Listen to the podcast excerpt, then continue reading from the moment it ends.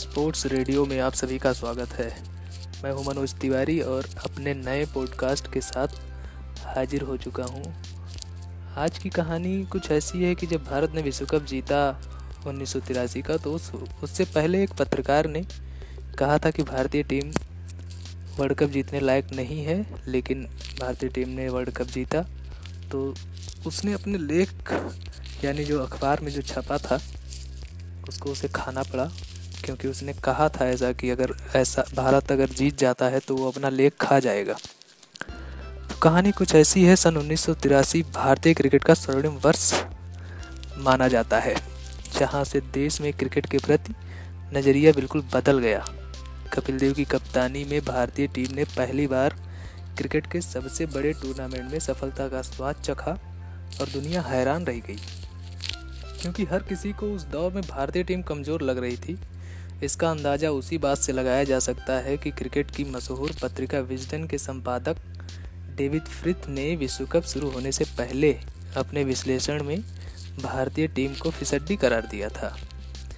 David फ्रिथ ने एक खास लेख लिखा, जिसमें उन्होंने एक भविष्यवाणी की और भारत को टूर्नामेंट में फिसड्डी टीम बताया।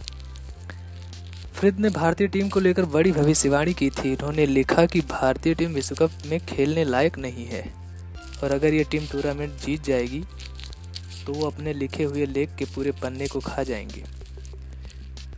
विश्व कप के पहले दो आयोजन में भारतीय टीम बुरी तरीके से हारी थी, जिसकी वजह से डेविड फ्रिथ ने टीम की संभावनाओं को पूरी तरह से खारिज किया था।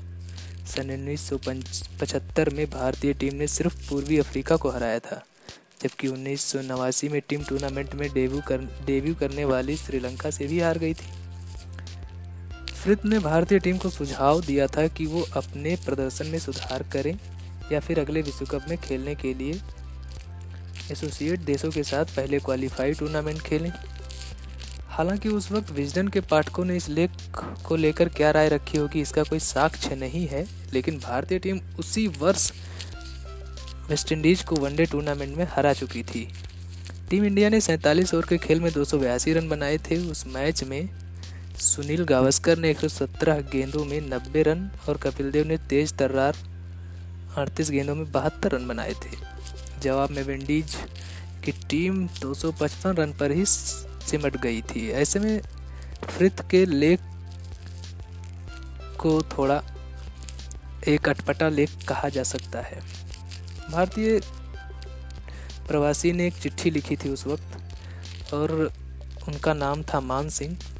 उन्होंने विश्व कप के समाप्त होने के बाद विजडन पत्रिका को जो अपनी चिट्ठी लिखी थी, उसमें उन्होंने लिखा था लेखक डेविड फ्रिद ने जो विश्व कप उन्नीस को लेकर भविष्यवाणी की थी, वह गलत साबित हुई है।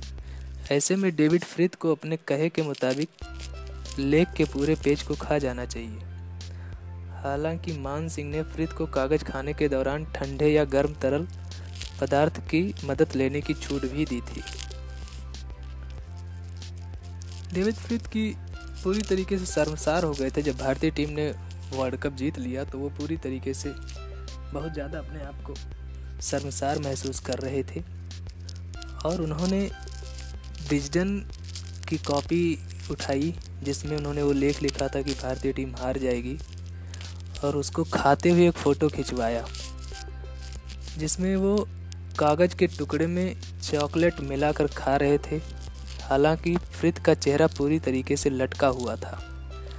ऐसे में एक बात क्लियर होती है कि पत्रकारिता के दौरान आप भविष्यवाणी से बचें। खासकर खेलों की पत्रकारिता में ऐसी लेखनी से परहेज करना चाहिए।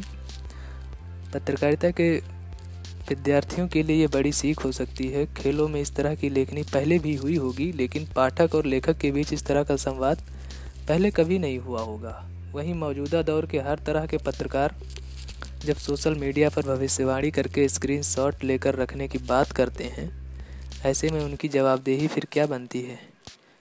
क्या वह अपनी बात सच न साबित होने पर माफ़ी मांगते हैं? या जो कहते हैं वो करते हैं? ये लेख पत्रकारिता के उन तमाम छात्रों के लिए भी है, जो इस क्षेत्र में जवाबदेही वाला काम करने आना चाहते हैं और एक अलग मुकाम हासिल करना चाहते हैं। इस कहानी में आज इतना ही। तब तक के लिए दें इजाज़त। और अगले अंक में हम फिर हाजिर होंगे। धन्यवाद।